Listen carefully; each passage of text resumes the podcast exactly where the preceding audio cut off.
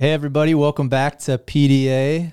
Got Stefan Prince. I'm Michael Dunn, and we got Jake and Anderson here today again. We are looking at another week of lots of sports. We're going to get my origin story in a little bit. We're going to talk a lot about NBA playoffs tonight. That's really what's, I think, hitting home with a lot of you out there right now and us here too. So we're looking forward to some of that talk. But how have you guys been this week? We had a lot of stuff going on. We got Kansas coming for you the next couple of days, Jake, and yeah, Kansas will be fun. Yeah. Was cool because I got to kind of celebrate like making it with my family and whatnot over Easter, and then it was kind of business as usual then the rest of the week and stuff. But being able to find out with family was pretty cool. Yeah. So looking forward to it too. Like it's going to be a really fun meet. It's possibly like the last meet like during the regular season here that I get to like qualify for and whatnot, and like my track career and stuff like that, which feels pretty cool. And there's going to be a lot of good competition too. And excited to see what some of my teammates do and whatnot. We got a pretty decent sized crew going down as well, which I think is really good for our program and just for people to get experience at a meet like this and whatnot. Last year we had Drake relays, and this year we got a good crew now going down to Kansas and, get to get that experience in at another kind of cool, prestigious meet, celebrating its 100th year too. Yeah. So that's pretty exciting. Rock Chalk Park is a pretty amazing place too. I mean, it's iconic stuff. You've ran there, you competed there not too long ago. We don't have to go decades back when I ran at KU, and it was there was no picture. It was not Rock Chalk Park. We were running around the football field actually, and that stadium legitimately has like stone seats and on like the ends, and it was so big. Like the football stadium is so much bigger than like Rock Chalk Park as far as just what it can hold for seats and for capacity and everything. And so it was awesome, but this is very much more like intimate, a different setting. Like Steph, what were some of like your highlights from Kansas relays when you've gone, because you went a couple times? Yeah. Shoot. I mean, obviously one of my highlights was walking around campus. Campus is actually pretty sweet because it's kind of like on the top of a hill. Yeah. I mean, it's like a hill that's much bigger. If any of you know St. Peter and Gustavus being on a hill, this is just a much bigger hill in Lawrence, right? Yeah. Like it is. Yeah. It was pretty sweet. Honestly, we got to go see the basketball arena? Yeah, Naismith Arena. So that was awesome. Got to see a lot of the history through Fog Kansas. Allen Fieldhouse, yeah. Naismith Drive, like all that's over there. It's sick. And the you saw a statue. You took a picture with. Yeah, I did take a picture. Yeah, so that was pretty sweet. Those are one of the highlights. Obviously, since I went there twice, I toured the campus twice. And then the second time that I went, I say one of the highlights was actually during my race. Just because my race was delayed about 3 hours. So instead of running midday, I ran in the evening where it was dark. So, you know, they had the lights on in the stadium, which is pretty sweet. I was a big fan of that, you know, because it's just like Friday Night Lights in a way. Yeah. So track and field style. Yeah. Track and field Friday Night Lights. Yeah, I should have picked steeple now that I'm thinking about it. Dang it. Missed opportunity to run under the lights. When you get down there, you're going to have to tell Joe, like, hey, Fog Allen Fieldhouse. Yeah. You know, we got to take a picture for Coach Dunn at least. And honestly, they've got like, it's like Kansas Basketball Hall of Fame is in there. You can put your hand up, and like you've got, there's like different, like Wilt's hand is like one of the, like all like the greats. Yeah. You know, they have their hand size there, and you put your hand in there and their foot size, and you can do like this jump game. And like a vert test, a reflex game, and what else is there? There's like a few other games that they have there, which is pretty sweet. So, yeah. Yeah, so some fun things to do, like even around just like Stefan said, seeing the campus. But we're gonna have like I think 4 hours in between events or something like that, because I think Steph and Jake compete in the morning and then on Friday, and then we'll have time for like lunch and whatnot, and then we have the DMR, and then drive all the way back to drive back down to Iowa. It's not that far to the meet next day, but Lawrence from KU2, you go down the hill, and then they've got like kind of a row of different restaurants, and you probably remember walking that a little bit, Steph, too. Like it's just like there's some like ma and pa type restaurant shops, and there's like B-Dubs and like all these other things. Eggs Inc. No, they don't have one of those. They have a first watch. They have a first watch there. I know what you're talking about. And I think you've been to first watch a couple of times. But I don't know if you've been to first watch, Jake. No, maybe. I haven't been down to Kansas. Okay. But yeah, no, it's an experience. It's definitely, there's so much about it that for me is nostalgic just in general. But I love the fact that, I mean, now it's very nostalgic for Stefan. Jake, and you're going to get like a taste of it now too. And you guys might all be Jayhawk fans in the future. I wouldn't go that far, but I'll definitely get a t-shirt or something. Yeah. Get a long tee. Yeah. Like they got some sweet Kansas Relay swag you can come back with. Yeah. Didn't they have like all the teams that competed there last time? Yeah. I had, long sleeve. It was on my back. Bethany Lutheran. But it had all the schools that were kind of like what they would do for like section meets and stuff like that for the state of Minnesota. Yeah. Gotcha. Like all the colleges that would compete in. So that's kind of sweet. Mm. So wait, where was your picture in our itinerary of you competing? Because like we had one of Steph and Jill, but like there was none of you. My whole thing we'd have to dig in Facebook. Into the archives. Or we'd have to dig. I'd have to call my old coach who's going to be down there too. He's bringing like a 4x4, a 4x1, and then his two 400 guys. So, gotcha. So yeah, you might have to ask him if he's got any pictures of me. Well, we'll get that sorted then. Track. We'll have to get it for conference. They have a bowling alley like in their like union. Isn't that crazy? I think is that like a normal thing? MSU I think has one. Yeah, great. Yeah. MSU's got one too. This was years ago. This is when I was. You know, we're talking decade, like over a decade. I mean, close to 2 decades. MSU has had theirs since I've been in school, since when I was in school. That's still not as. They've also had it since I was in school. That's about 8 years. So. Yeah, no, it's cool. It's cool though. It really is. You're gonna have a good time down there. Soak it all in, bud.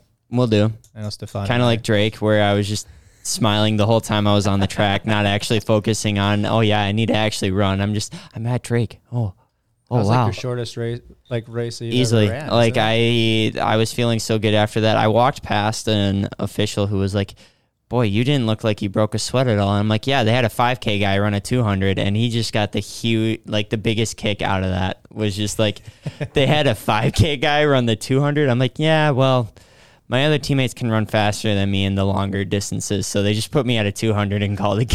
Dude, shout out to the officials at these big meets too, like. They're on with everything, and they're really like social, like they're social. They want to be able to communicate with you guys. They're having fun there too.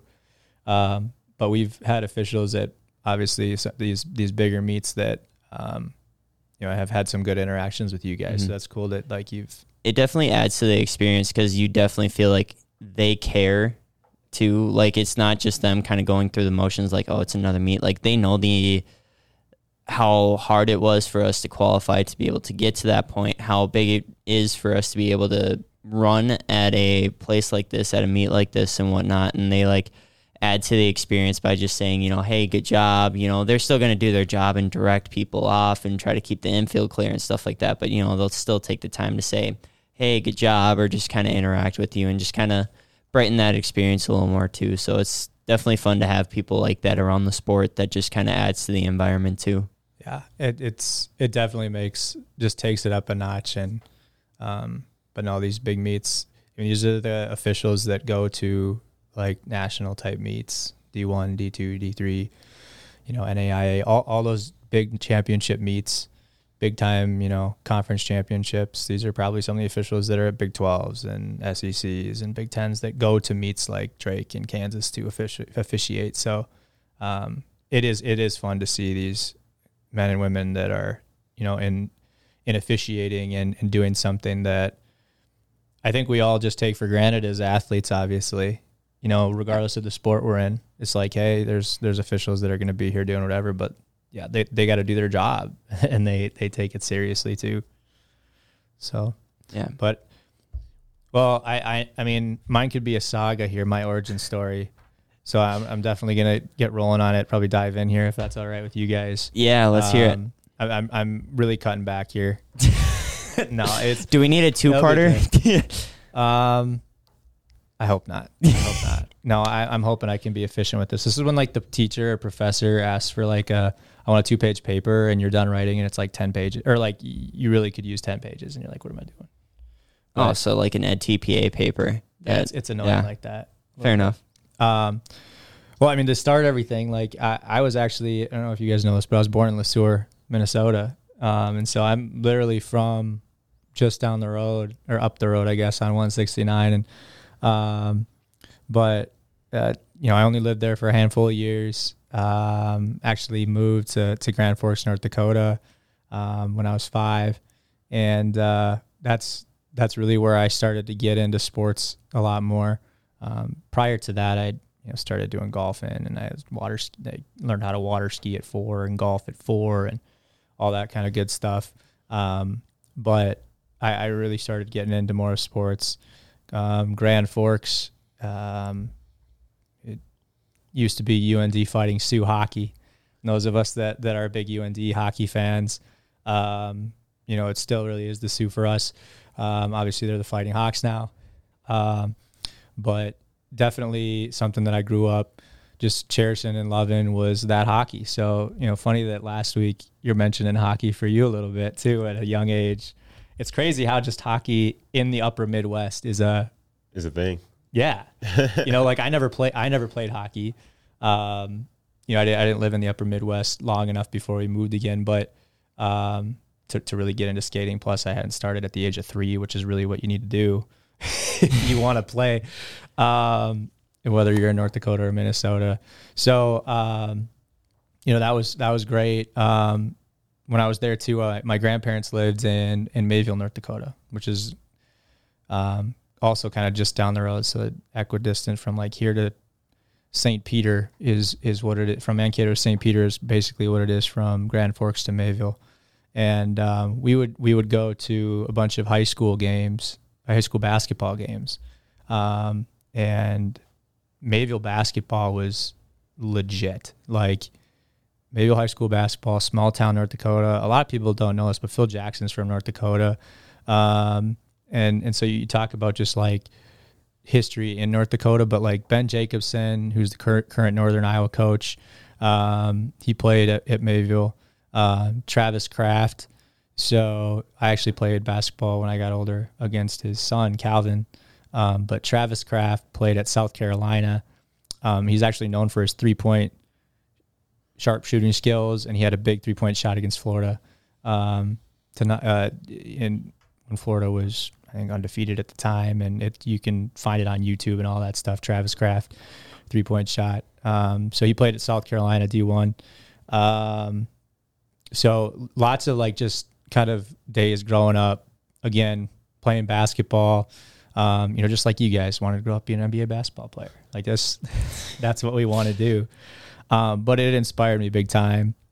3rd grade, my mom wanted to get her PhD. So we moved out to Portland. And at this time I had a younger brother too. When we moved to Grand Forks, I had a younger brother as well, but my brother was getting a little bit older. This was just 3 years removed from when we moved up to Grand Forks. And in Portland, Oregon, I got into soccer big time. I played basketball. I played baseball.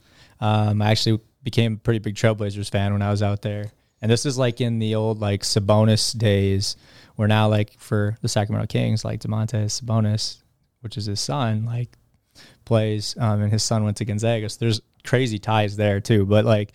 I was a big Blazer fan. I remember going down to the Rose Garden. I actually got to see like Hakeem Olajuwon and Charles come in and play like one night. This is how old I am. Was this still in? Wasn't? I'm trying to remember because at one point like Rasheed Wallace was on the team. If you guys remember Rasheed Wallace, yeah, like he was just he was a grinder. I mean, he wasn't quite like a Dennis Rodman type bruiser, but like Rasheed Wallace, He got fired up pretty hot. Was this still when the Trailblazers played in like an all-glass arena where you could see like to the outside? And no, I mean the Rose Garden is still. I think it's still there that they it's just like the Moda Center now or something like that. Yeah, they changed the name, but the Rose Garden. It was an incredible arena. Went to quite a few games down there actually. And, you know, while I was there, this is a crazy shout out. So one of my best friends from Portland and I are still really good friends, Kyle Sisk. And we would play, you know, basketball, baseball. We'd play sports together. We were on sports teams, things like that. We went to school together.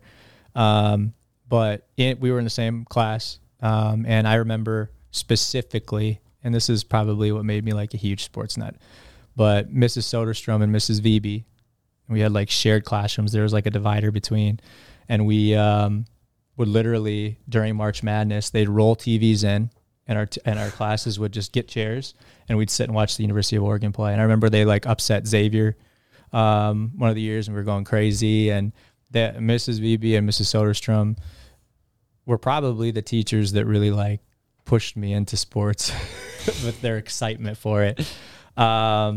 But yeah, no, I remember watching basketball in class, and then they were huge Duck football fans even back then, and they would have season tickets and go to games all the time, and they'd be, you know, for any dress-up days, they'd be wearing their Oregon Ducks gear and all of this stuff. So I became a pretty, like, hot Oregon Duck fan then too. And so that kind of got me going there. You know, sixth grade, I moved to Fargo. My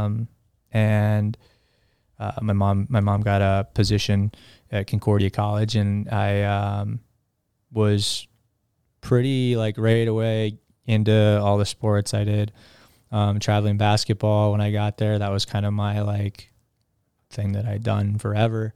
I was thinking about doing soccer and baseball still, but I actually, ended up going out for cross country, 'cause I was told soccer was going to be in the spring. And so I was like, okay, well, I'll try football. Let me tell you, like, Steph, you said you played football a little bit, right? Yeah. Okay, so me with the football. Jake, and you didn't? I played for 1 year. Okay. So I played for, like, 1 week. And I would, like, the problem wasn't, like, I love football. I love football. Big fan. Flag football, I'd probably be okay at. But, like, football, I was like holding my helmet on because it was too big, and I was like holding my pants up because they were too big.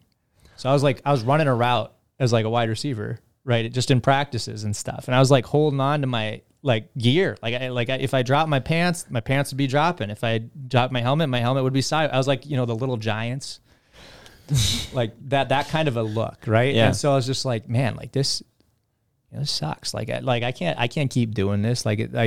Whatever they do, I don't have the gear that's going to fit me. Got to do something else. So in my warm-up, rip-away basketball sweats that I had from traveling basketball, and in my like warm-up top, that was both of them were like silk, like very like heavy, right? Yeah. I go out, and this is like the first day. So we're talking like not the first day, obviously, of practice, but it's like, you know, second week of cross-country practice, and first day for me. It's like a upper 80s, humidity is up there kind of a day.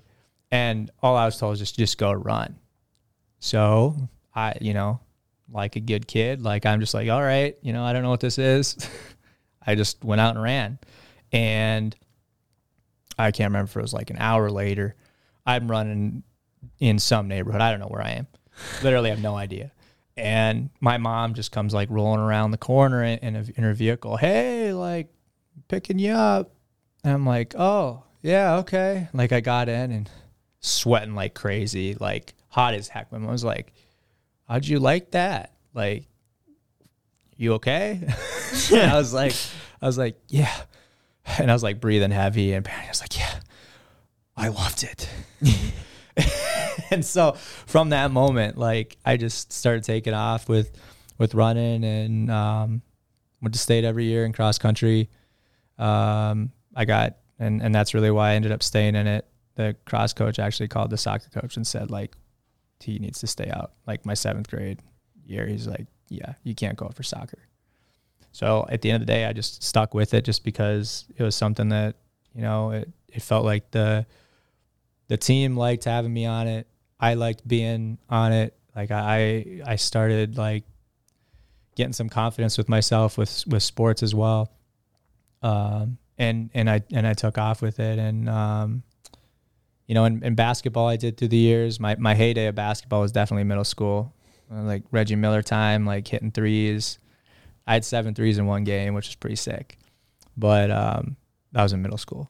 Then I got into high school, and then it was just a different game. I couldn't hang with the bigger guys. But I played good defense, and like I said, I played against Travis Kraft's son Calvin, and him and I. I mean, we knew each other. He was from Central Cass, and so that's just a hop, skip, and a jump away from Fargo. And so being able to, you know, we played against each other a couple different times. He actually ran track a little bit too, and I'd get mine when I played against him there. But no, it was good, and got after track, and absolutely loved both track and cross country through high school. You know, and while I was doing, you know, track on my senior year, I was actually undefeated in the 400 all the way to state. And I remember getting to state, and I was just like, the confidence was always there, like during the season that year, because it was just like, you know, the official would come up to me, "What lane do you want?" And I was just like, "I don't care. Just give me like 3, 4, 5. It didn't matter. And then everybody that's sitting there is just like, "Are you going to go fast today, or are we just going to take it chill?" I was like, Wait. How do you take it chill in a 400? I think they just didn't want me to go out hard, so they had to go hard. Oh. And that's it, like, it was. I was going to say, is this like a new technique that I just don't know about? No, we don't talk about that. Okay. Especially at this next level, it's not like that in college for sure. But no, it was fun that year, and you know, I got beat at state that year, but it was a good run, and I wouldn't take anything away from it for sure. But I absolutely loved sports all through high school.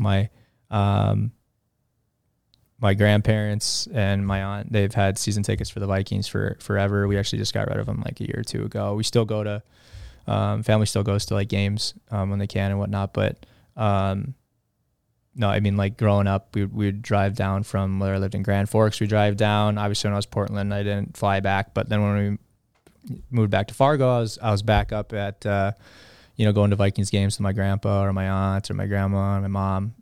And so we had a really good time doing that. My dad actually had like season tickets to Timberwolves, so when I got to see him, we'd go see KG, the big ticket, and that got me into basketball big time, and at the NBA level too. You know, there's just all these little things like growing up. There were things that hit me through high school. You know, and in college, I took advantage of some different things like you are right now, Jake, into where you're, you know, coaching different things in high school. And I coached cross country and track. When I, you know, was in college, I took advantage of every internship I could. I took advantage of work experiences. You know, how God guides your life sometimes is crazy too. I remember going to a tournament or a holiday tournament in Phoenix with my family when I was in college, and I was thinking about like, what am I going to do next summer? Because I got to do like an internship. You know, you got to get some work experience in college. And literally, we went out to eat at this Mexican restaurant, and there's this guy, and I'm assuming it was his fiance at the time, or his girlfriend, or his wife, or whatever. And they're wearing the guy's wearing KU gear. I'm like, you know, what are the chances that this guy, you know, is like from KU? So I literally walk over to them like, "Hey, like, are you from KU? Like, my grandpa and my uncle both went to KU. And, you know, I was just wondering, like, if, you know, if you worked there." And the guy, he's just at his table. Like, I just walked up to him, right? So it's just, I did the same thing to say hi to Phil when I was at a restaurant, and Phil Jackson was there. Walked up to him and said, "Hey, nice to meet you, dude." Yeah. Shook my hand. That was in Portland.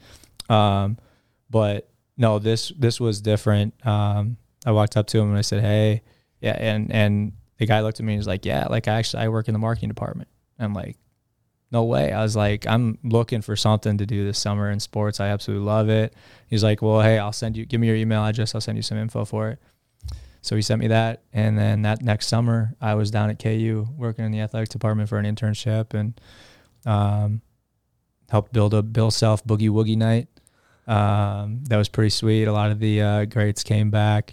to that party, and we're wearing like Hawaiian shirts and just goofing around, big sunglasses, good times there. But no, it was a lot of fun. We did a lot of different things during that internship. And when I was in college, I actually worked at a PGA championship as well. My dad had been a member at Hazeltine. So I had an in there to be able to work at a PGA championship. And this is in the Tiger days. This is like when he was hot, hitting, everything, winning championship after championship. You picked him over the field every time. So while I was there, I've always been like a guy that's like seeking out like more. And when it comes to being there, it's like, okay, CBS is putting this on. I got to talk to Jim Nantz when I'm here. So I actually, what was his name? It was like the director of CBS at the time, Lumbo or Lar. It sounded like Lambo, but it wasn't Lambo, right? It was like Lumbo or Larbo or something like that. And he was like sitting outside, and I was pointed, he just pointed out to me, and I just said, okay, I got to go up to this guy. So I went up to him and I said, hey, I'm just wondering if Jim Nantz is here, and if he has some time, like if I could just say hi to him. And you guys have to remember too, this is like 15 to 20 years ago, right? And Jim Nantz was still big at this time, but he had a little bit of time, so I went up. I was able to meet Jim Nantz. Talking to him, he gave me a number for Rich Gannon, old quarterback. A lot of you hopefully know. Yeah. Yep. Super Bowl, actually quarterback. Yep. And when networking is huge, guys. So kids that are listening, anybody listening, just always keep networking, keep talking to people. Was talking to Rich Gannon. I got his phone number or whatever, gave him a call, said like, hey, I'm looking for something to do this summer, if there's anything I can do with CBS. And he's like, yeah, why don't you like come to Lambeau Field and we'll do like a CBS thing with football this summer for a week, and we'll get you here. We'll get you an opportunity to like get into our media trailer. We'll get you up in the press box, and I'll have you there with me and Kevin Harlan. And I was just like, at this time, I was just, starry-eyed too, because it's like now he's naming Kevin Harlan and just name dropping all these guys. And so, today these guys are huge still. So, did that internship as well. And so at the end of the day, like all these things got me big time into sports. For some reason, being, at Lambeau didn't get me into a Packer fan mode or anything like that. Like, so I'm sorry. I will say it was a sick venue. My mom and my brother were able to come with and go to a preseason game that I was working at there then. And they both loved it, and they're Minnesota fans. And even like at the time, I wonder if like this was a year that like Favre was at the Vikings. And I think it was, because I remember, my mom saying like, sitting, and she's a Vikings fan too, but we're not wearing Vikings gear at Lambeau when the Vikings aren't even playing. So she's just there talking to people, and Lambeau fans around him are just like, man, yeah, you guys are gonna be so good with Favre this year, like you guys are. And it was not like smack talking. Yeah, my mom and at the time, my brother, who was pretty young. So yeah, they had we all had a great experience at Lambeau. Here's my question. Did they have you shout "Go Pack Go" like just standing down on the field? I never shout "Go Pack Go." Well, did they have you at least shout something? No, I didn't. Okay. I wouldn't take part in that. We went on anybody asked me to either, but because Steph and I went on a tour this fall when we went to cross country, and they had a shout. St. Norbert meet, right, for cross? Yeah. They had a shout "Go Pack Go" standing from like the tunnel, and it just rang through the stadium. It was loud. Stadium, yeah. Did you actually shout that stuff? I don't have a team that I'm like following, so of course I shouted it. Well, are you kidding me? You don't have an NFL team? I don't have an NFL team. I was a big Demarius Thomas fan, when he played for the Broncos, RIP, Yeah. But yeah, I don't really have a team. I just like watching good football, honestly. Yeah, sports is a lot about the players. It's a lot about the players. I think especially with social media too, like you can be a fan of a player, not necessarily a team, and just they have these huge social media followings and whatnot too. But yeah, I was just curious if they had you shout it, because like especially now with, I think, the stadium renovations that they've done to Lambeau and whatnot. Like, it's gotten that much louder. More amplified. Yeah. Yeah. And they're also getting a bigger scoreboard now, too. Granted, who isn't at this point? But, I mean, the Twins replaced theirs. The Mets replaced theirs. The Phillies replaced theirs. Lambeau's replacing theirs now. Well, like, there's Lambeau press box now has, like, glass on the front, right? Yeah. Because when I was there, the press box was, like, open. And I mean, we were there in, I mean, it was preseason, right? So it was August. But either way, like, still, it was open, mm-hmm. you know? And so I was just wondering, like, if that's something that's changed too, where they close that up. I think they have the capabilities to, especially with the amount of suites that they have up there now. Yeah. I think there's a lot more capabilities too. I think there are still some that probably are just like, you know, I want to be in the elements, because I mean, you're at Lambeau. I mean, if you're a football fan, like, go to Lambeau. Yeah. Even if you're not, I mean, like I said, I'm not a Packer fan. I won't be. I'll never be.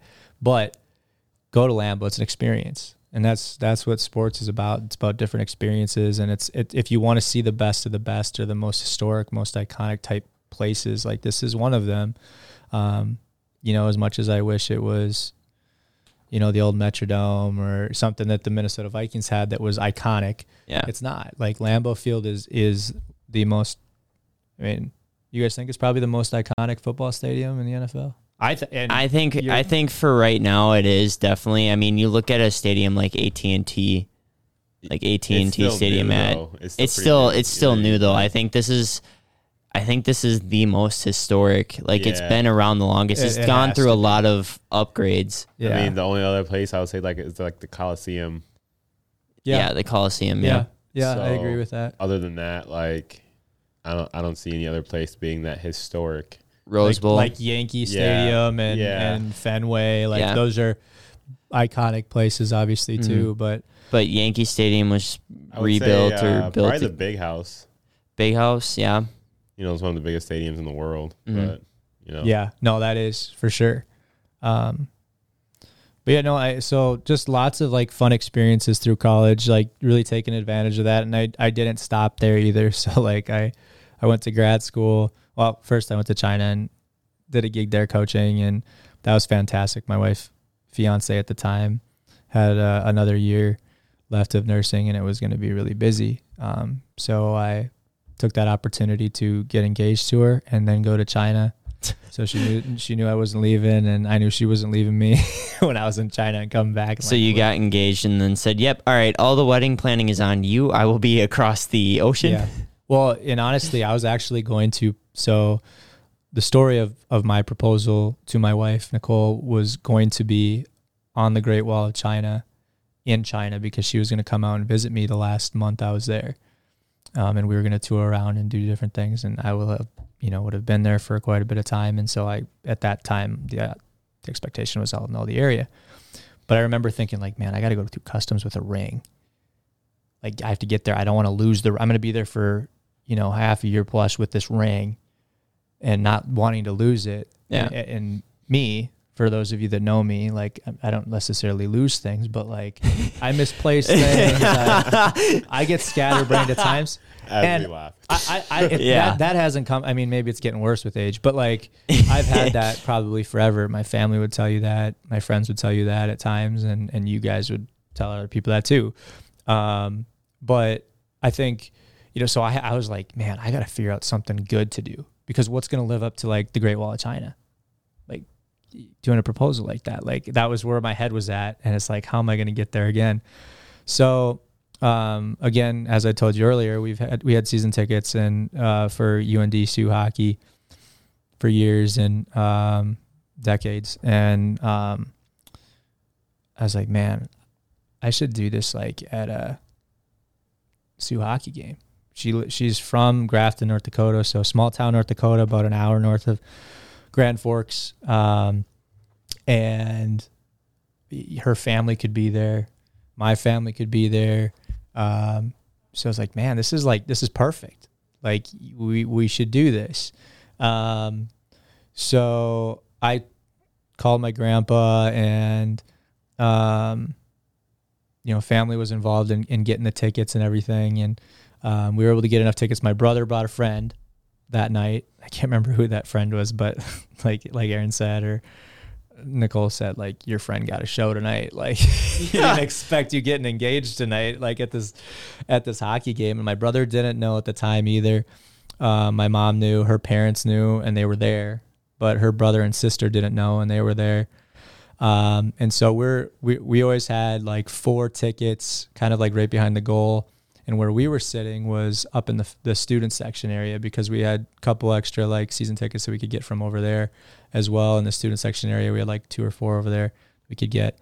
And so we're sitting up there, and I'm kind of given the script before like everything happens. You know, they're going to have some kind of like, you know, jazzy music come on, and it's going to get all like funky a little bit, and you're going to be like, oh man, this is it, right? Sweating Dogs. And so it comes on, and I'm like looking up, I'm like, shit, like I'm on the big screen. Like, this is my moment, man. And this is like first period, it's like, or second period, it's like during a timeout. We actually got a DVD of this, so like we can like watch this if we want to, because there's a game. UND was playing Wisconsin. Game ended up going to overtime, and obviously best team wins, so go Soo. And sorry, Jakin, you don't really care about that. Fair enough. Hockey, fair so enough. Hey, I mean, we're on the come up though. Yeah, well, we're if you're not, we're gonna be getting better. If you're not first, you're last. My family would appreciate that shout out too. So when you know it happened, you know, she's obviously like just surprised and all that. But yeah, so we got engaged at a Soo hockey game, and I remember just benches, both sides like clapping and everything like that, because they were watching. It was on the big screen. It was during a timeout. And it's like, man, I hope nothing serious is being said in these timeouts, because like all these guys are like looking up there clapping. Like, the place was going crazy. And, you know, I never thought that like, you never know how you're going to find the one. You never know how you're going to get, you know, like married or things like that. But I never planned getting engaged at a live sporting event. You know, it was never like my thing that I was going to do. And then it was like, man, this opportunity came up, and it was great because like I said, her family was there. My family was there. It was on TV locally, and we got like a DVD kind of keepsake thing afterwards too, of the whole game and everything. So it was pretty fun. But no, I did that, came back, my wife and she had finished her gig. So after getting back, and I guess that was her junior year, and that's when like clinicals were big. Her senior year, I ended up coaching cross country and track in high school, for high school. And then that next year, I was off to get my master's at Gonzaga University, and that's how I became a big GU guy. You know, got to rub shoulders and work in the Bulldog Club with for men's basketball, and when we were doing workouts and plyos and mobility and different things like that. Mark Few was always walking through and talking. Really, really nice guy. In the weight room, imagine that. Like, I found a weight room in my life. John Stockton. I met John Stockton in a weight room. His son at the time was actually a member of Gonzaga. There's a bar in Spokane that's named after the Stocktons. It's like a block away from GU. So that's kind of iconic if you guys ever make it out to Spokane. Next cross trip. Yeah. Sorry, Jagan. Yeah, sorry, imagine. Sorry. Imagine that. Crazy. Wow. But no, I mean, like, that was great out there. I took advantage of a lot of different experiences as I did when I was in undergrad, and had opportunities to go work at the WCC championships in Vegas for a couple of years. Coached Gonzaga track and field and cross country, and I was like full time. I was in and out, in early, out late, traveling with them to different meets and all that. Coaching, it was a lot of fun. Both Patty Lay and Pat Tyson taught me a lot. And I owe a lot of what I am today and have today to them. Obviously, Garrick Larson at Concordia has done a lot of that for me too, and still does today. But, you know, these guys out at GU, and Patty's back coaching, I think, at Gig Harbor High School, where she's got one of like the best high school programs. And Pat Tyson's still out at GU, but we definitely still stay connected. And, you know, I was able to rub shoulders with guys like Bill Dellinger, one of the coaches of University of Oregon back in the day when Pre was on it. And I was actually at Bill Dellinger's house, which was pretty sick. to be back there. He was married to a woman from North Dakota as well. So there's like some crazy, just like little ties here where just throughout life, there was these little things, you know, when somebody's from North Dakota, it's just like, wow, somebody's from North Dakota. Like people are from there. But it's really cool. And then, even like Alberto Salazar, you know, meeting him, Mary Kane was one of his athletes at the time. You know, lots of different things out there, from game day operations work to, I worked a boxing championship. I worked a Special Olympics. But I've always been very close to sports. And I think that stems from my mom and her family for sure. They're big sports fans, like I said, with season tickets to Sioux hockey, Minnesota Vikings, you know, even my dad with season tickets to the Timberwolves. You know, we got to our fair share of things. My uncle has had season tickets to the Jayhawks basketball for years, and so, you know, got into that. And I think being to multiple NCAA tournaments, World Cup qualifiers over in Europe, you know, have just had my involvement with sports through my lifetime. And I think throughout the entire thing, it's just just being around people that I'm a social guy. Like you guys know, I could literally meet with one person and talk to him for an hour and be told to stop. Yeah. Right. Yeah. So, you know, maybe a little bit like this is going right now, talking for an hour and you guys are probably like, stop. But no, it's just, you get to be social in sports, and I love doing that. I love talking to people. I love getting to know people. I love how sports make you feel, like ups and downs of it, like what you can learn from sports. And I think that all stems to why I love being a coach, you know, now too, is I get an opportunity to meet, talk, help others like grow, and really find a love for life through sport too. So, yeah, I mean, just a little bit of a, kind of splash into my, I guess, life of sports and everything. And, now my brother's living out in Boston, and so I gotta be a Red Sox guy when I'm out there, and Fenway's iconic, and I've never been a Yankee fan. I've got family that are Yankees fans. Can't have it. My can't have it. Aunt married a guy from New York. And so Yankees have a place in our family when it comes to like how much, you know, he cares about them. They've lived out in San Francisco forever, so they're Giants fans too, which is ridiculous. So, you know, people say it's crazy that I'm a fan of like NDSU Bison football and UND hockey and Gonzaga basketball and Oregon football and Kansas basketball. But like I have ties to those places. So it's kind of like, I've had things in life that have brought me, you know, to become a fan of those teams. So I'm not just jumping on a bandwagon for any of this stuff. Like it all means something to me in a lot of different ways. So we have the guy who's got sentimental picks with every sports team. We have a guy who I swear just likes the color blue, but in like 50 different shades. He's wearing his Michigan shirt right now. Are they in season for anything you care about? Softball. Baseball, track. Hey, they're actually really good at baseball. They are. I've seen them at the College World Series, but we don't need to dive into that yet. And then we've got the guy who's just Wisconsin everything except for hockey because, well, I mean, there's the Admirals. They're more AHL, something like that. I don't know. So who do you follow for hockey then? The Wild. Okay. Same thing with MLS. How about the United. Wild right now though too? Hey, I mean, NHL playoffs are coming up. They literally 2 weeks ago, they were the 2 seed. Now I think they're the 7 seed. That is how crazy stacked that Western Conference is. But I think like the good thing is like anything can happen in that playoff. I mean, obviously, I think the you know, there's always the hot takes. The 1 seed is typically always something that it's just, you know, hard to break. And what are the Wild ranked right now in the playoff? Currently they are 6. It goes Golden Knights 1, Oilers 2, Avalanche 3, Stars 4, Kings 5, Wild 6, Kraken 7, and Winnipeg Jets are 8. That's crazy. Everybody has 1 game left to play except for the Avs and the Stars. They have 2. The Avs aren't first? Avs aren't first, but if they win out and Vegas loses, then they would jump Vegas for the 1 seed. Okay, so Vegas is the 1 seed. But 1 through 7 are separated by 9 points. That's crazy. That's insane. Which is absolutely wild. There you go. I like the plug. But seriously, like, hockey has been actually pretty crazy this year. Like, there's, I mean, the Boston Bruins just got the win total record at 63.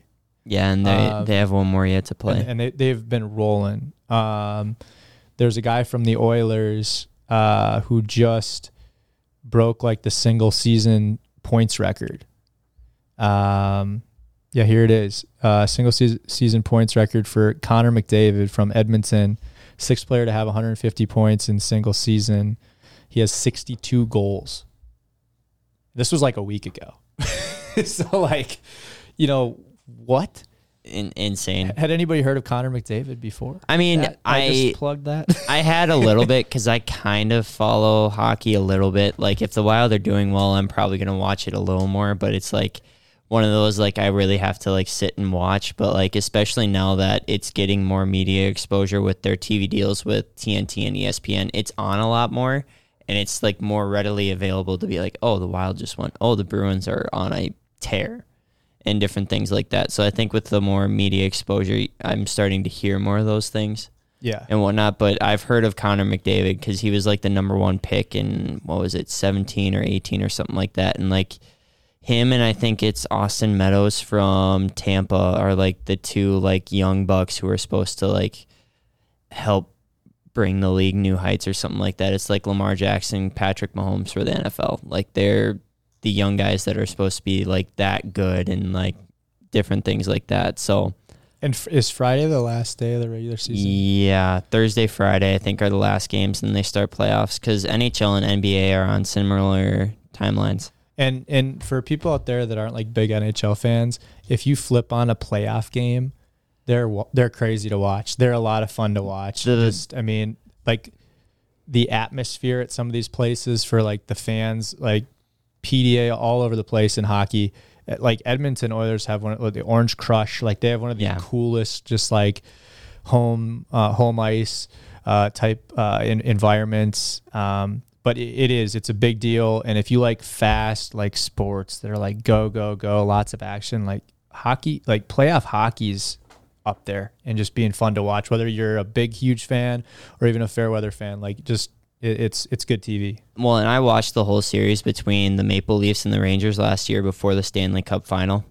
And that was quite possibly what kind of turned me on more to hockey, was just that series was just so intense. You had two of the best goalkeepers that season playing and whatnot. It was a back and forth series. I think New York took 2, then Tampa took 2, and then it just went back and forth after that or something like that. But it was just such an entertaining series. And then even the Stanley Cup final, I think the Avs won in 6 last year, but it was still a really fun series to watch. So, yeah, I mean, playoff hockey, like, there's nothing like it. And honestly, you could be beat on any given night, at home or away, as the 1 seed or the 8 seed. Like, it doesn't matter. And I think they're really, like, there's nothing like home ice advantage, but at the same time, it can also maybe work against you in different ways and stuff like that. So, yeah, more to look forward to with that next week, especially with playoffs starting and whatnot. We should get a rematch no, not Tampa. Yeah, no, wait, hold on. Let me count. Might be a little hard. No, it's not. It's the Maple Leafs and the Rangers, not Tampa and the Rangers. Yep. Tampa's actually below everybody, and they've been kind of the kings of the East the past couple of years. That's crazy. Yeah, they've been relevant for a while now. So it's they're taking their turn. I think sports are getting better at having a little bit more. I mean, I think in sport by sport, you could say that there's a lot of teams each year that kind of make their way into the playoffs that weren't expected or out of the playoffs. Like in the NBA, the Mavs this year, you know, like Western's Conference Finals in 2022. Yeah. And they come back in 2023 and don't make the playoffs. Miss the play-in game. After trading for a player like Kyrie Irving, too. Dude. So, you know, obviously that whole Kyrie Irving trade, right? We cannot place the blame of their losses. I'm 100% in agreement with you. We cannot. There are big Kyrie haters out there, but it is not. The Mavs are not a recipe from because of what happened to him. Like their end result. They just have to realize that the pieces they lost, right, in the process of getting Kyrie was bigger on the defensive side than it was on the offensive side. Did they give up a lot of draft stock for this next year, or do you think they do they have draft? I'll look up details. I'm not exactly sure. I just know they gave up Spencer Dinwiddie. I think they gave him another player as well. He's a good role player too, right? But he's also a good defensive player, perimeter player. You know, perimeter defense. How about defense in the NBA this year? By the way, where is it? Everyone's, have people forgot how to play? You have to understand that. The Golden State Warriors had over 150 points the other night. Yes. Yeah, but you have to understand that today's game is so much different than what it used to be. Today's game is let's be Steph Curry. That's what everyone's playing like, right? Everybody's trying to shoot at three, and they're trying to shoot at 40, 50%. Do you think they'll change the three-point line? Hasn't that been, like, rumbled around a little bit? It's been changing a little bit in, like, different levels of the game. Yeah. It's not going to change NBA unless they're going to make a four-point line or something like that. But even still, you're going to still have guys like Steph Curry, Trae Young, Damian Lillard. I mean, they might, like, move it, like, another foot out, maybe. But then again, like, then you have to expand the court. Yeah. Right? Just because of it. Because make it a little wider, yeah. The full trade that sent Kyrie Irving to the Mavericks was the Nets sent Kyrie Irving and Markieff Morris to the Mavericks in exchange for Spencer Dinwiddie, Dorian Finney-Smith, a 2029 first, unprotected, and then 2 second-rounders in 27 and 29, which is absolutely insane, actually, because, like, the NBA, you can trade out, like, I don't think it's 10 years, but it's almost 10 years worth of draft picks, which is wild. That you can just be like, all right, yeah, in 2029, you can just have this pick.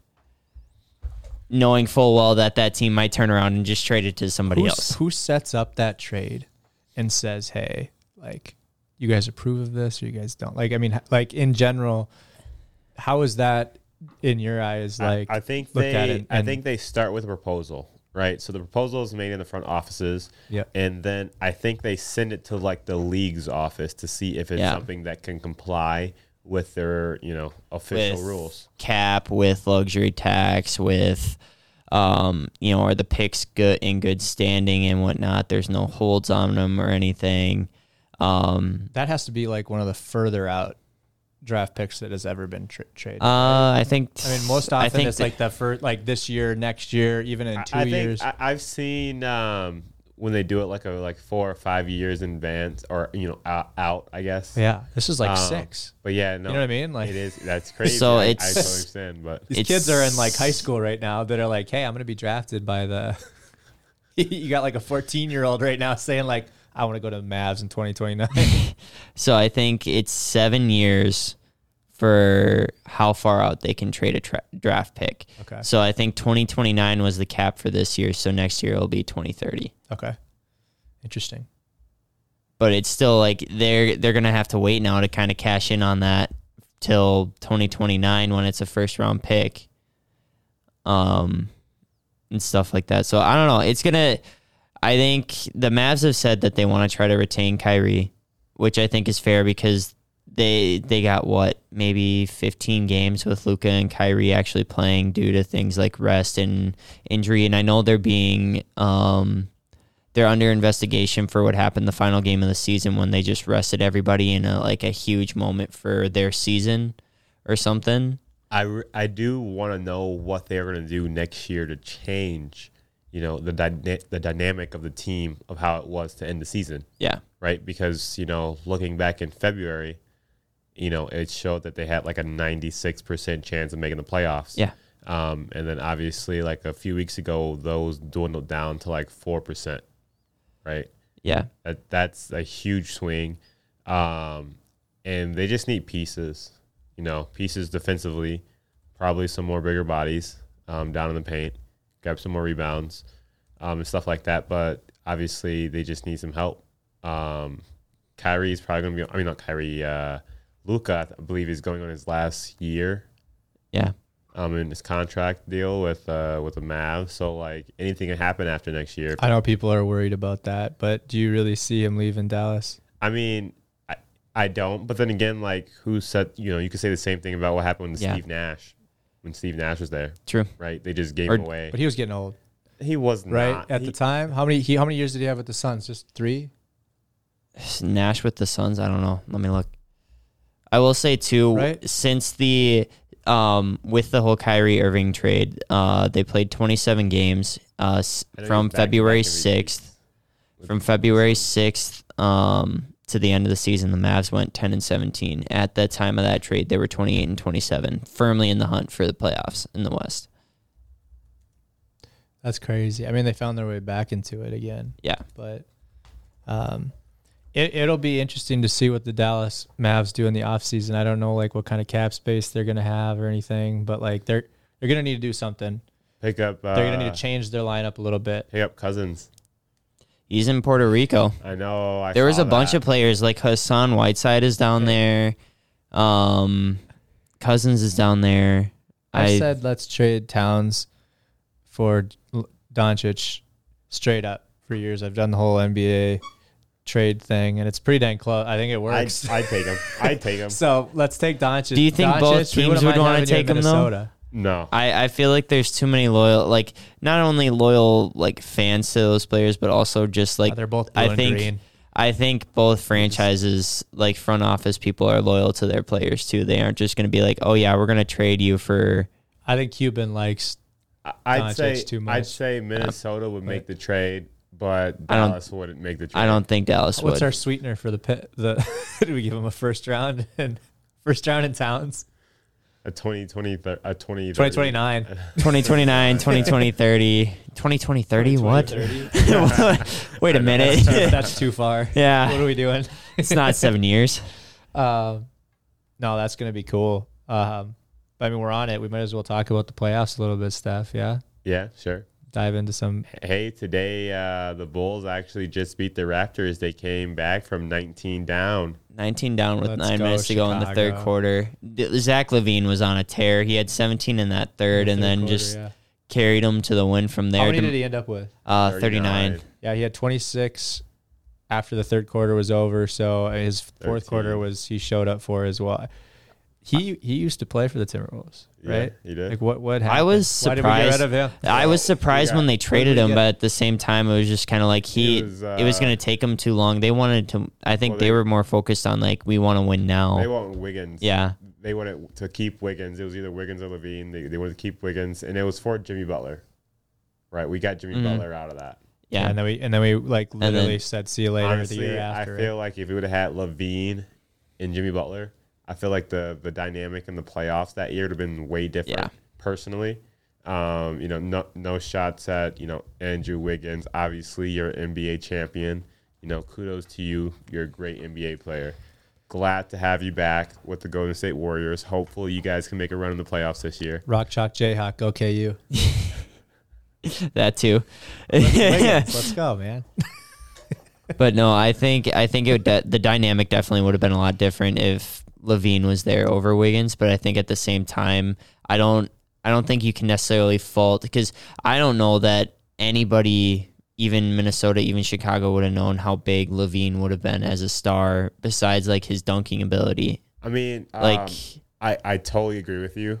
I mean, like, I can see how, like, the front offices and stuff like that will be a little, you know, weary about it. But, like, personally, myself, I was a big fan of LaVine. Mm-hmm. And I was too. He was like dunk champ when he was at Minnesota, was dunk champ. He 2 years in a row. He was a very exciting player. I just think he was raw, and, like, he hadn't developed to the point, like, they were like, all right, we know what we have. I think he was still developing in his time with Minnesota. Sports guys. Okay, this is Minnesota sports. We develop champions, but they don't win here. If it's high schoolers, college players. Yeah. I'm telling you right now, professionals, if you're here and you don't win, we'll get you somewhere to win. Like, that's just what happens. And it's painful from the Minnesota sports fan. That's why I became a Celtics guy. That's why Kevin Garnett went there. Best years of my life cheering for the Celtics, and I had watched him play for the Timberwolves forever. First year, right? Big Poppy goes out to Boston, plays for the Red Sox. A few of them. That's just what I'm saying. Are you sure it's just not a Boston thing that it's... No, this is why I'm a Boston fan now, is because of all this... You'd think that we were a minor league program for Boston in some sense. But, no, it's just... Levine, he's going to get his. He's going to get his at some point. He's a good player. The Bulls, they need to work on their roster a little bit. They have some good players. I mean, you got DeRozan. You have Vucevic, who was huge for the Magic for years. You have Pat Bev on that team. He has not been playing. Really, he hasn't been. He hasn't been playing the normal Vucevic, and I just don't know if it's because he isn't like the main guy, the higher scoring option, or like what. But he was on a young Magic team. Yeah, and he had to be the guy for years, and now it's been more like, okay, he doesn't have to be. He's needed almost like a Kevin Love in a sense to grab rebounds and be a role player. Yeah. So. Speaking of Kevin Love, we got now Heat versus Bulls for the 8th seed in the East. I know. Jimmy Butler versus Zach LaVine. You got DeRozan in there. DeRozan versus Kyle Lowry. Yeah, that'd be a good matchup. After DeRozan just plays the Raptors, knocks them out. They're like best friends. Yeah. Man. So I bet it felt like really nice for DeRozan to knock out the Raptors on that one. Well, and he had a huge poster towards the end of that game too. There was a nice pass from LaVine that DeRozan just slashed right to the rim. Everybody kind of had to make a business decision, get out, and I think that was kind of like the authoritative, like, we're taking this, even though the Raptors kept it close down to the end. Siakam had 3 free throws at the end to try to tie it up and whatnot, but ended up making 1 out of 3, which is not ideal with 12 seconds left. But yeah, no, should be a good one. We got at the time we're recording, we got the Western Conference playing with the Thunder and Pelicans rolling for a opportunity to play 25. The Timberwolves.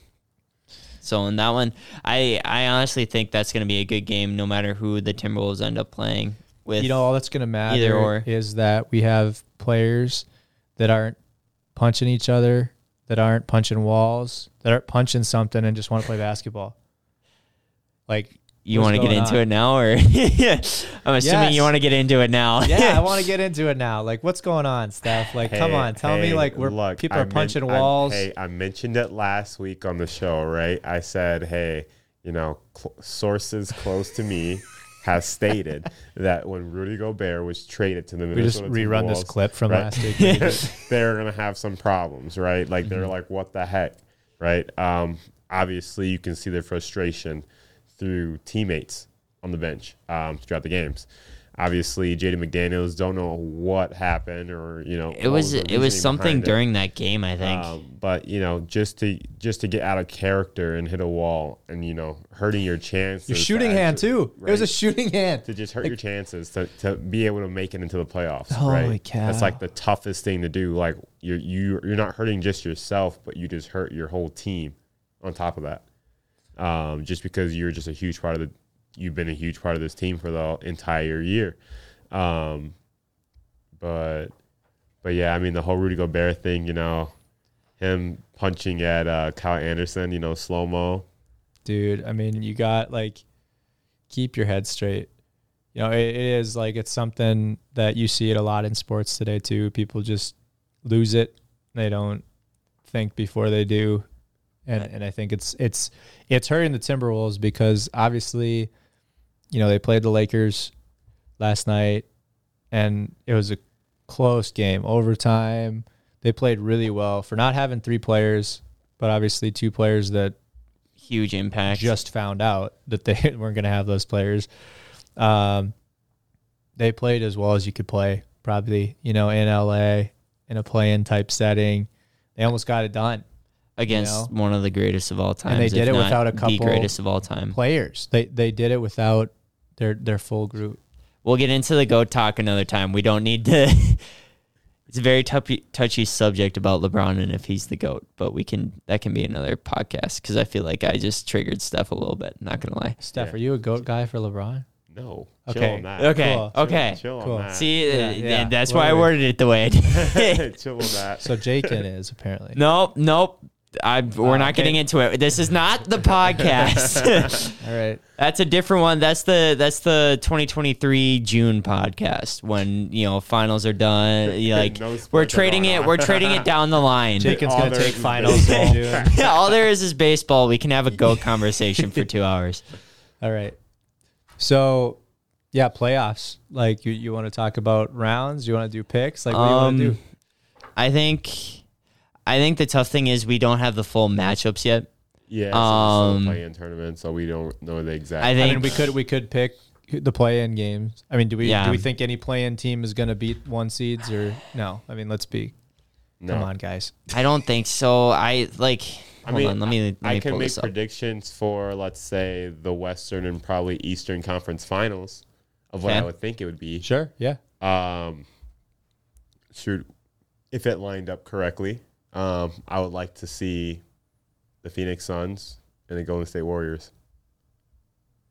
Hold on, wait. So you're gonna have the Warriors 4-6. Interesting. Explain. It's crazy. Yeah. Well, explain. Well, yes. First off, the Suns are getting healthy, right? If you look at the stats, when KD's on the court, he wins games. You know what I mean? Like even this past year, I think like the last 25 games, he's lost 2. Right? So he can go out there and make a huge impact. Doesn't matter if it's scoring, passing, getting rebounds, whatever it is, he's going to get it done, right? He just wants to win games. The next is obviously the Warriors, right? I have faith in the Warriors. Like you can't say you don't have faith in the defending champions, right? We even last year we said, hey, we don't think the Warriors are going to make it to the finals, and look what they do. They make it to the finals and they win against a young and healthy, very good Boston Celtics. Okay. So how about we don't get too deep on this? Because like you said, we don't know who's going to be in, things like that. But let's do first round. We can do first round. And we can say if so-and-so is playing whoever, this is who we've got. But that way, because I want to dive into this. Well, these are just predictions of conference champions of what we think it would be. Sure. You know? Yeah. So that was your Western Conference. What about your Eastern Conference? That's tough. I'm probably going to have to say the Boston Celtics and the Milwaukee Bucks. I wish. No way you have the Celtics going out earlier. Jaylen Brown had he has stitches in his hand because he, again, glass in his hand. That was from a vase. I'm just saying. Broken, apparently. What is happening to these NBA players? If I was, what the heck is the guy's name? Late night Pac-12. Scott Van Pelt? No, it talks about rainbows and butterflies and stuff. Oh, no idea. Anyway, he's a big Pac-12 guy. Anyway, just what is going on this year? I don't know. I'll do mine. Yeah, I think the Bucks make it to the Eastern Conference Finals. I'm gonna take the. You're gonna say the Sixers, aren't you? I really want to, but honestly, I have to take the Celtics because I feel like that's just. The sexy pick at this point is that's the pick that everybody I think would want to take. I think that's out of the East. That's the pick that everyone really has making it to the finals, right? Yeah. The Sixers? No, not the Sixers. The Boston Celtics. Oh, I thought you were saying. I will say, the matchup to watch will be the Bucks versus the Heat. I think the Heat win in Miami, and I think that could potentially be a longer series for the Bucks than they would be anticipating. Miami has to win first. But if Miami gets there, they are a scrappy team that defends. And that is terrifying. They're better than a 7. They're better than a 7 and 8, any seed. And they can shoot. It's been the same team, and they made it to the finals a few years ago in the bubble. Yeah. Right? But still, Jimmy Buckets. Jimmy G, and the G stands for gets. Right? And then, so my Western Conference... Kings Suns. Why don't you just do chalk and do Grizzlies and Nuggets? No. I have no faith in the Nuggets because to this point they've been the one seed for what feels like the second or third time in the past 4-ish years or whatever, and they haven't advanced past the second round. I will say the bottom half of that bracket is just low. Ridiculous. The Kings against the Warriors and the Grizzlies versus the Lakers. And are you kidding me? I know for what? first step, you're just kind of sitting there like, okay, so you're going like exactly against what I just said about, you know, having belief in the defending champs. But I think at the same time, Kings are hot. They are. It's the sexy pick. Hey, I would say that as well, but if you looked at the Warriors for like the past 10 games, they're like 7-3. So they are fully healthy? Points, right now they are healthy. If that game was the last game of the year, nobody's playing defense last game of the year. Timberwolves scored 150 points on the Spurs. Andrew Wiggins is coming back. Was it the last game? No, it was the second last or something. We're talking about just the Warriors dropping under 50 or whatever. Okay. No, they're over 500. Okay. But still, look, all I'm saying is right now their team is looking pretty healthy, right? Yeah. They're hot, you know, ending the season. Yeah. So I feel like going into the playoffs, they're just going to, you know, go on a little hot run. Obviously, their road record isn't good, right? It is terrible. And that's the thing. Best of 7.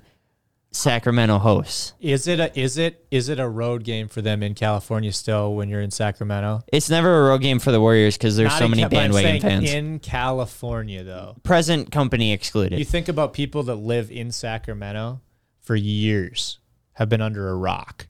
Yeah, and now they can light the beam every time the Kings win. But guess who's coming to town? The team that you've been cheering for because they're representing California every year. There's four California. I'm just saying. Is this like the first time in recorded history that all four California teams have made it to the NBA playoffs? Possibly. I'm not sure. You'd have to Google that one. All right. I will look that up. Coach, you give us your what's your takes over here. Man, I think so similar to what you're talking about with the Heat. You said the Heat and Bucks like is going to be hot. I actually think the Celtics in Atlanta is going to be an intense series. A lot more than people think. I think Trey comes to play. I think, you know, Jalen, he should be more healthy and being able to do things, but like if he's not healthy, if he's not, Atlanta's not a bad team. No. They just stole the 7th seed from the Heat. They they've been relevant this year. I feel like the last handful of years it's been like we've been waiting for them to be at this stage to do something more than just make the playoffs. Right? Ever since they started getting Trey, they have pieces there. I think they're going to give the Celtics a bigger series than they asked for, and I think that frustrates me because I do think that if the Celtics are healthy, I would have taken Celtics by a million to the finals. Yeah, the Celtics have to be healthy though because they have what's his name? Like Williams, Grant Williams. Yeah, no, not Grant Williams. On the Celtics, well, he's a good matchup against Giannis, right? I forgot Horford? His name. No, not Al. Robert Williams? Yes, Robert Williams. Yes, okay, yes. Robert Williams, yes. He is a great matchup for Giannis, right? If they don't have him, he has to be healthy. Obviously, like the past few years, he is a person that's probably not the healthiest, especially when it comes to the playoff stretch, right? So I feel like if he is healthy, they make a good run in the playoffs. Yeah. But that's if he's healthy. I will say, too, I am so thankful that the Bucks do not have to go through Boston, Philly, or Brooklyn in the second round. And I think it would be it's a shock if the Bucks aren't in the Eastern Conference Finals, right? I think if any other team isn't in these teams that we're like talking about, they're not in. It's like, okay, they got beat by one of the other teams that, like, I mean, said. I wouldn't sleep on the Cavaliers or the Knicks, or the but Heat at the same time, said, or the said. Heat. But I also don't see the Bucks as long as they are fully healthy too. Like, obviously, like at the end of a long season like this, whoever's the healthiest is going to be better suited going into a series, into a game, and whatnot. So Trey Young, I think, can take a game basically on his own. In a way, if the Celtics aren't hitting things, obviously Capella is he's dynamite. He's played really good for the Hawks. But at the end of the day, whatever. I'm taking the Celtics to the Eastern Conference Finals. I'm playing homie. I want to. If they lose, I'm gonna say I told you so. Wait, hold on. Let's rewind it back to the Final Four. Did I do this? Yeah. So, flashback. Okay, so I'm going to take the Hawks in that, which, again, at the end of the day, I think they can get it done. I think that gives the 76ers an easy shot to go to the Eastern Conference Finals. So I'll say 76ers and the Bucks, and I think the Bucks go to the finals this year from the Eastern. Okay. So let's get into the chaos of the West now, because I feel like you could make a case for just about any team except whoever's going to be the 8 seed. But if the Timberwolves play the Nuggets, you never know. As long as they're... You know, fair. Honestly, understandable. Man, the Clippers have been... Nuggets have to be healthy, Clippers too. Clippers have been looking good, too. Nuggets have to be healthy. The Clippers have found a way to use Russell Westbrook. Well, yeah, of course you can find a way to use Russell Westbrook. But I'm just saying, but compared to other teams. The Suns, who you like a lot right now, too. Yeah. That series... That's going to be a great series. That's going to be great. I just don't see them winning without PG.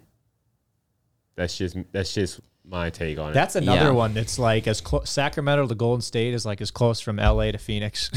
Like we're talking like jump in a car and go see your, whatever. So Sacramento to Oakland, though, you don't cross state lines. You just are in state. It's just that long. I'll take Golden State to the Western Conference Finals. And I'm going to say that they're going to be going up against the Suns, and I'll take the Golden State Warriors to the finals against the Bucks. I know that's not a sexy take, probably. You know what? I like it. Yeah, because he agreed with you, and I didn't. Hey, look, I think if this ends up happening in the West, and let's say that the Suns did match up against the Golden State Warriors, like, how insane will that series be? You have KD playing against the Golden State Warriors, which he won 2 NBA championships with, 2 NBA Finals MVPs with, right? It'd be a prove-it series. Yeah, it would be a prove-it series, and it's against basically the core of the team that he played with. It's still there, yeah, right? Yeah, I think that's going to be interesting to see what KD can do in these playoffs, because obviously how he does is how that team's going to jive. Well, and but if can he's the Nuggets healthy. Beat the Suns? Like, I think that's a possibility too. And even though we've kind of, I will say, pooped on the Nuggets a little bit. We've definitely like, crapped on the Nuggets a little bit. Squad, like they've got it done this year. They can score. They're the 1 seed for a reason in the West. I just think. The best big man in the West, probably, right? Yeah, I think so. I just think whoever they get matched up with can really hurt them. Yeah, too many points, too many. Like you think that the Suns, the Kings, the Warriors, all of them can just. I feel like size is going to kill the Nuggets, even though they have some big players on their team. They're not playing dominant, as dominant as some of these other teams. So I mean, they have Jamal Murray back and healthy. They have Nikola Jokic, DeAndre Jordan, and Aaron Gordon all on their roster.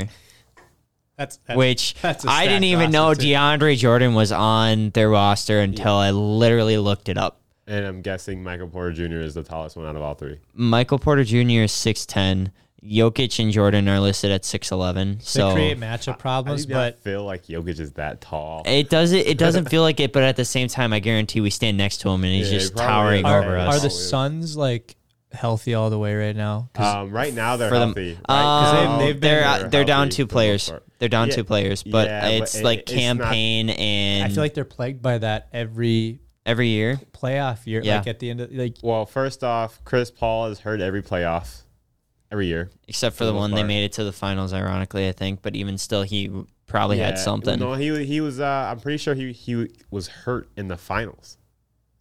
That one surprised me. That was a physical series. Devin Booker. You know what I mean? Like he's had his injury. Hamstring. He has hamstring injuries all the time. So is he like in game 5 of a series? Is he going to just be like, oh man, it's just like too much? Hey, and like he can't. If they can be healthy throughout the entire playoffs, they go to the finals. Yeah, there's no way that you have 2 of the top 10 scorers in the league.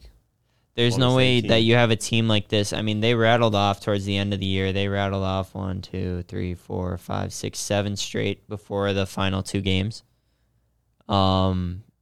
you know, and they lost both of those to the Lakers and Clippers, which, I mean, is what it is. Both of them were playoff teams, probably resting guys, you know. But, like, they got hot once it felt like they got everybody back and whatnot, and once they actually had KD in there and whatnot. Otherwise, it was just a lot of inconsistent performances because they didn't have everybody. I think they're undefeated with KD in the lineup with Booker and Paul.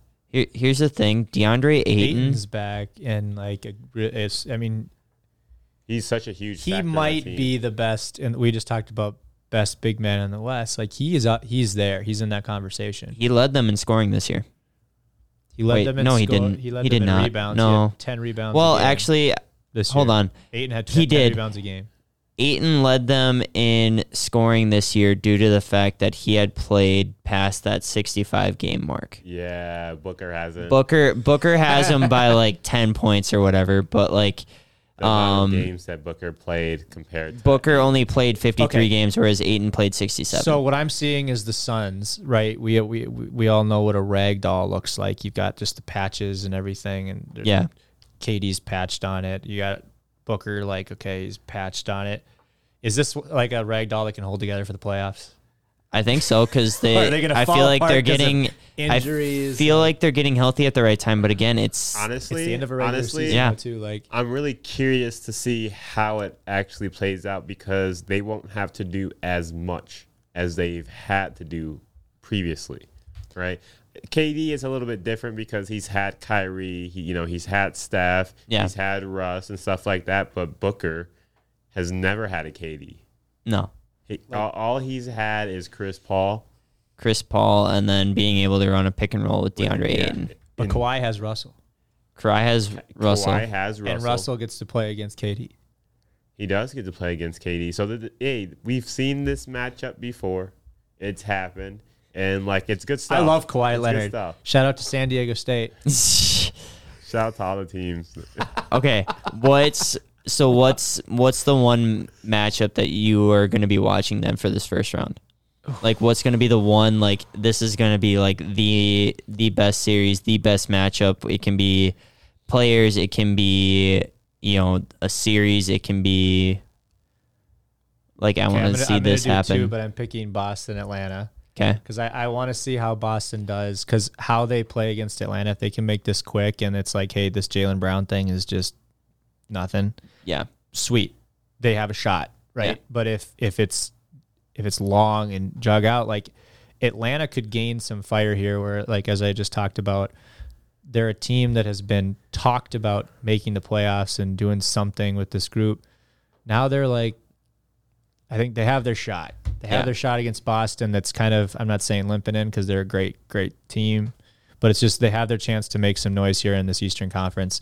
I want to see how that goes. And then I think the one that I don't have any team that I'm really necessarily cheering for, I just want to see some really good fireworks, honestly, Kings and Warriors.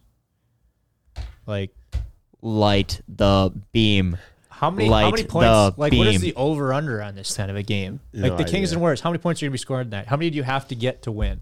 135? First to 135 wins. Is that it's going to be all-star rules, so every quarter the score actually resets, and then the final quarter you're playing to 24. Will any defense be played in the state of California in any of those games? I think if you're if it's the Grizzlies, Lakers, probably, but every other series, who knows? Hey, that series is the series I'm looking forward to. That's the most. One you're that's one of your top two there. I would like to say this was not scripted. I just perfectly timed that and led Steph in on that. So that's a point to me, actually. So everybody else is behind now. Yeah, I am. Jake had led me to my final four picks too the other week. That did not work out well for me. Great. So now the Lakers are going to sweep the Grizzlies 4-0. Fantastic. I don't know about that, but look, I mean, LeBron, Dylan Brooks, like, the intensity is there. The they fire beat the shambled Timberwolves by 6 points in overtime. You think that they can take care of the Grizzlies? Hey, I mean, they have experience. That's all that matters, right? Experience.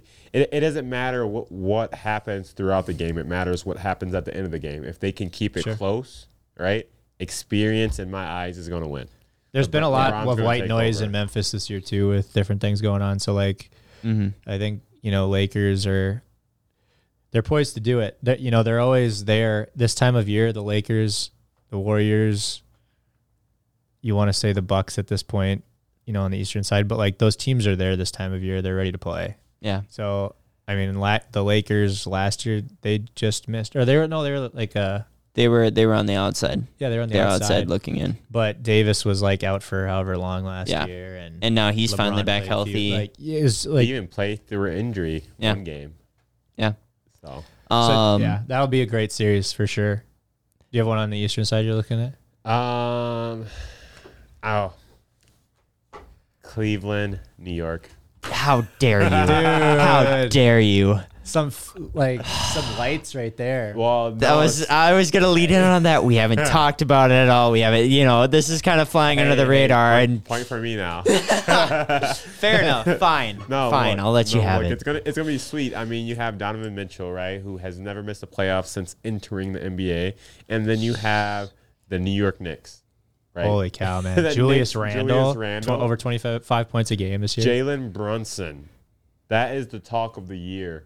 Right, his agent, his dad, or something like that. Like they did something, special. Yeah. Obviously, his father knew what he can do and what he can make, and the Mavs weren't going to give it to him. Yeah, and Cuban has said that the Mavs didn't even get a shot at re-signing him. Yeah. But I also think they kind of knew the Knicks were going to offer him money that the Mavs weren't going to, or they didn't feel. Dynamite this year for sure. I mean, Darius Garland's averaging almost 2 assists more than Jalen a game, which is crazy. So for the Cavs, the Cavs are good this year, which I think earlier this year, Steph, you talked about, off PDA here. You talked earlier in October, or it was a cross-country season, but I remember you talking about the Cavs and being like, this could be... I was like, they're going to be really good. They're going to be good. I'm like, what are you talking about? This team's look at them. They're the Cavs. They're in Cleveland, for crying out loud. I was like, hey, they added Donovan Mitchell. So no, I was honestly everyone was pretty shocked by that move. But he paired really well with Darius Garland and who else? Evan Mobley has been a stud. Jared Allen. Evan Mobley has received some votes for defensive player of the year. Yeah, I think it's gonna be Jaren Jackson though, right?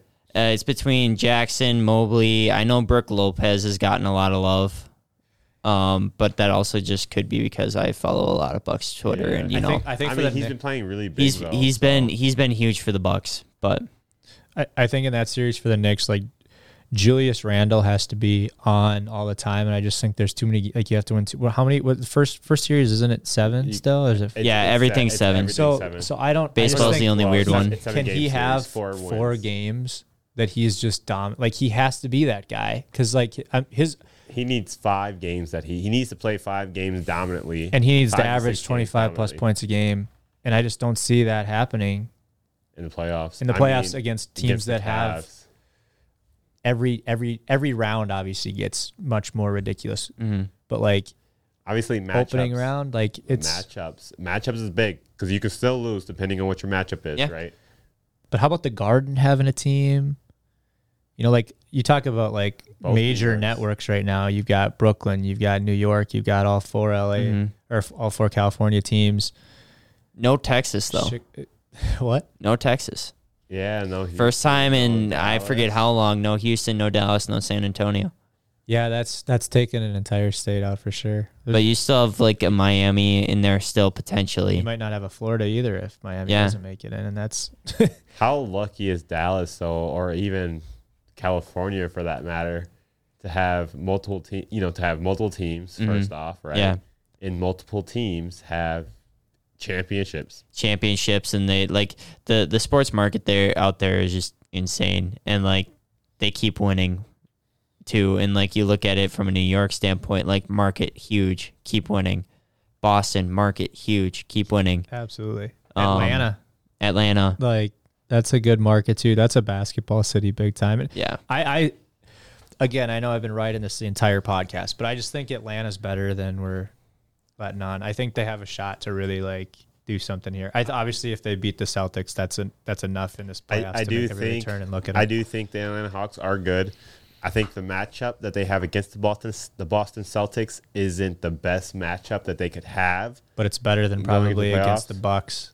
I just say if it would be a better shot for them making it to the second round if they, let's say they had to play either a Cavs or let's say they had to play either a Knicks or like Brooklyn or right, something. Right, but from like a play-in standpoint, like from a play-in standpoint, team, they could play, right? You're either playing best team 1A or best team 1B. Right. Like I don't think there's a whole lot in between Milwaukee and Boston. If they can snag a first round win, that would be huge. And honestly, that momentum could drive them into the NBA Finals. Yeah. So think about that. Like you go against Boston, you win. It's like the Vikings getting the miracle against the Saints and then coming into a buzzsaw on the Philadelphia Eagles.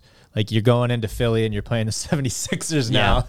Yeah. And it's like, hey, we got to do this again against guys that are bigger. For sure. You know, pound for pound, I think 76ers are probably bigger than the Celtics. Well, and I mean, we saw it too with the size-wise. Joel Embiid is just too dominant. We saw it with, what was it, the Knicks series. Like, that was like a hot start for the Hawks. Then they went and beat the Sixers in 7. And then they had Milwaukee on the ropes for a little bit, but Milwaukee was able to pull it out. Keep in mind, Milwaukee didn't have Giannis after, what was it, game 4 or something like that in that series. Hyperextended his knee, came back for the final stretch and whatnot. But, all right, my two things on the Western Conference side. You stole my thunder for the Cavs, so I'm going to completely switch tracks. First, starting for the Western Conference, Denver Nuggets, please win a series.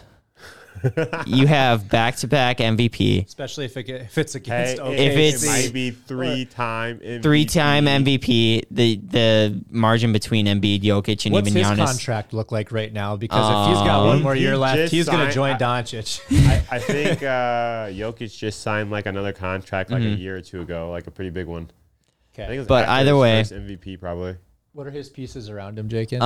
He's got Jamal Murray, and he has a good squad. He has Michael Porter Jr. They're number one for a reason. Like they are number one for a reason. I don't think it was a fluke. But please win a series. Playoffs will let us know if it's a fluke. Hey, whatever happens in the playoffs happens. At this point, like we don't give out regular season banners. It's a new season. New season starts. Like I think the tough thing is, and I know there are people that I know who are huge Denver fans, and especially after watching the Colorado Avalanche win the NHL Stanley Cup last year, I think they're itching for a chance to fight for a finals appearance, a finals berth, finals championship, and stuff like that. But I think the time is now for Denver. You've had your winning window open for a while. I mean, Jokic is pretty much in his prime. I don't know how he gets better. He's still young though. He's 28. 28. A lot of the best players right now in the NBA like have time on their side too. Yeah. You know, like, but yeah, you gotta win. You have to win. And I don't care if you're playing the Timberwolves. I don't care if you're playing OKC. I don't care if you're playing the Pelicans. You gotta win. You gotta win that first series. After that, you know, you're playing the Suns or the Clippers. You're probably an underdog. Good luck. You're probably an underdog. I think everybody's probably picking them as an underdog like right now anyways, because like they haven't done it in the past and they need to just get the monkey off their back. So I think that's gonna be very important for them to just go out, win the series, even if it takes 5-6 games. If it goes 7, I mean, everybody's definitely going to be shaky then. But if they can, because I mean, you can make a case for the Timberwolves, OKC, and Pelicans to take at least 1, maybe 2. But I think for the Nuggets to go out and win a series, that's going to be huge. It's going to give them confidence to be like, all right, we can win in the playoffs. And then from there, it's like, all right, now you got to just scrap and fight. Act as if you're the underdog. You know, I think it would go better if they weren't the 1 seed. I think they'd have a better chance in the playoffs. I mean, not necessarily have that weight on their shoulders, because but then again, it's like home court advantage, right? So that is the one thing that they do have on their side. So depending on how far they advance into the playoffs, they will always have a home court advantage on their side until obviously the finals, right? It's going to be a team in the East, because if it's Boston or Milwaukee, if it's a 6 and if it's a 6 seed playing against a 4 seed or something like that, then it doesn't really matter if you're. But like, yeah, I think at the end of the day, we all want to see the Nuggets get past round 1 unless they're. I just want to see him make a run. Case, like watching Jokic in the regular season, like he does some incredible things, but we don't see that same in the playoffs. And it's the same thing with the Nuggets. MVPs, yeah, and they might give him a third one. And if he gets 3 MVPs and can't make it past the second round of the playoffs, what are we doing with that award? With the voting, yeah, like who's like voting? I get it's a regular season award in a sense, like it's the most valuable player for the season and whatnot. But at the same time, like people are starting to think about that with this John Wooden award too, yeah, because Edey for Purdue won it this year, and they lost to a 16 seed in the first round. I think it needs to, like, people need to realize a lot of these awards are voted on like during the course of the regular season and at the end of the regular season, not including postseason. There are different postseason accolades and awards and stuff like that. His for a reason. Jokic's role players are going to need to have games for them to advance in the playoffs. Mm-hmm. And that's going to be the difference because he carries this team to the 1 seed. I say the biggest factor in their playoff games is going to be Jamal Murray. Yes. It's what can Jamal Murray bring to the Denver Nuggets? Right? He was out the last 2 years or something like that ACL with his injury, knee? Yeah. So like if he can give the Denver Nuggets 23 points a game in the playoffs, I say they have a shot to win. He doesn't have to be Jamal Murray from the bubble. He doesn't have to be, he doesn't have to get like 25, 26 or whatever. Who besides Jamal Murray needs to perform though too? Because Porter Jr. Michael Porter Jr., yeah, he has to perform. He has to be big. Honestly, they have a lot of players that actually need to play big. Like Aaron Gordon needs to play big. They need to be a team. They need to play as a team and not just stand and watch Jokic. And I think that's what we're going to find out too. Most years we find this. This is where Giannis, right? Mm-hmm. I mean, he's very dominant, but you need the role players. Bobby. And plenty of that, but it's the same concept for the Celtics. They need Marcus Smart to play DeAndre. They need Trey to be locked down somehow if they want to pass that series. You have to have a full team to make it deep this year, I think, more than most, because there are so many stars. Like this has to be one of the most stacked stars playoff from top to bottom, first to eighth seed that we've seen in a long time, especially on that Western Conference side. The players that are stars. Crazy. There's just so many stars, I think, in the NBA today. Right, and it makes it so much fun because, that guy can carry, Well, in the playoffs, you've got to be special, but you have to have role players. I think another thing that Six-Man award, right, is a big deal because of this time of year. Yeah, it's huge. I think something that, elevated the game of basketball is the three-point shot. Right? Mm-hmm. Yep. Especially now in today's age of the game, that's what matters the most, right? You have people in a fast break. Where do they go? Three-point line. They're just running the wings and they stop at free throw line extended. You know what I mean? They get to the corner. They don't go to the hoop. They don't do a layup. They shoot a shot. It's either you're gonna get an open three in a 2-on-1 break, or you're gonna go 1-on-1 and attack the basket. So. I mean, just the way that it's revolutionized the game is changing the way that people play, and it's making, I guess, the game have more superstars in a way. Yeah, in a sense, just because like people are honing in on shooting. It's like the Steph Curry effect, right? Yep. You shoot so many shots a year. You're bound to make a decent amount of those shots. Well, and Steph, Clay, and Jordan Poole all hit, 700 or something like that, which is the most for a trio or something. And it definitely wasn't just 700. It was like upper 700s, almost 800. I think that both Clay and Steph are both over like 200 this 250 year, or something, like and Jordan had another something. Like, I don't remember what the numbers are. I would look it up, but I got my next thing queued up. So okay, it's insane. Yeah. Eastern Conference, Philadelphia 76ers got to make it to the Eastern Conference Finals. I think that's going to be important for them, but they definitely have to come out and just... I think it's set up for them this year to do that if Jaylen Brown has a fact issue with his hand, if it becomes a little mucky with the Hawks. They're playing probably the team that you'd want to play in the East in the first round of... Brooklyn, who destroyed their roster, still made it to the playoffs as a 6th seed. But I don't think you're afraid of them if you're Philly. No, you know? I think if this is not a 4-0, that I would be surprised. But at the same time, I don't want to completely count the Nets out. But I think, especially for Philly, who have been saying trust the process. It's been 6-7 years since. And we haven't even seen them. We haven't seen the process. Yeah, we haven't seen them make it super far, super deep. So I think it's important for them this year. You have to get the monkey off your back too. Make it to the Eastern Conference Finals at least, if not the Finals. They have the roster to do it. You have James Harden, Joel Embiid. You also have Tobias Harris, which, fun fact, Tobias Harris is making more than James Harden and Joel Embiid this year. Yeah, but we know James Harden. Steph knows how much I so like that James was Harden. I used to watch him at ASU when I went to see family. I saw the salary. I just figured I'd throw that out there. It was kind of interesting. You have Jalen McDaniels on that team as well, and like they have a really solid roster. You also have a guy like PJ Tucker, who is a dog, brought that dog mentality to Milwaukee, won a championship there. So you watch too much McAfee, man. Yeah, a little bit, not gonna lie.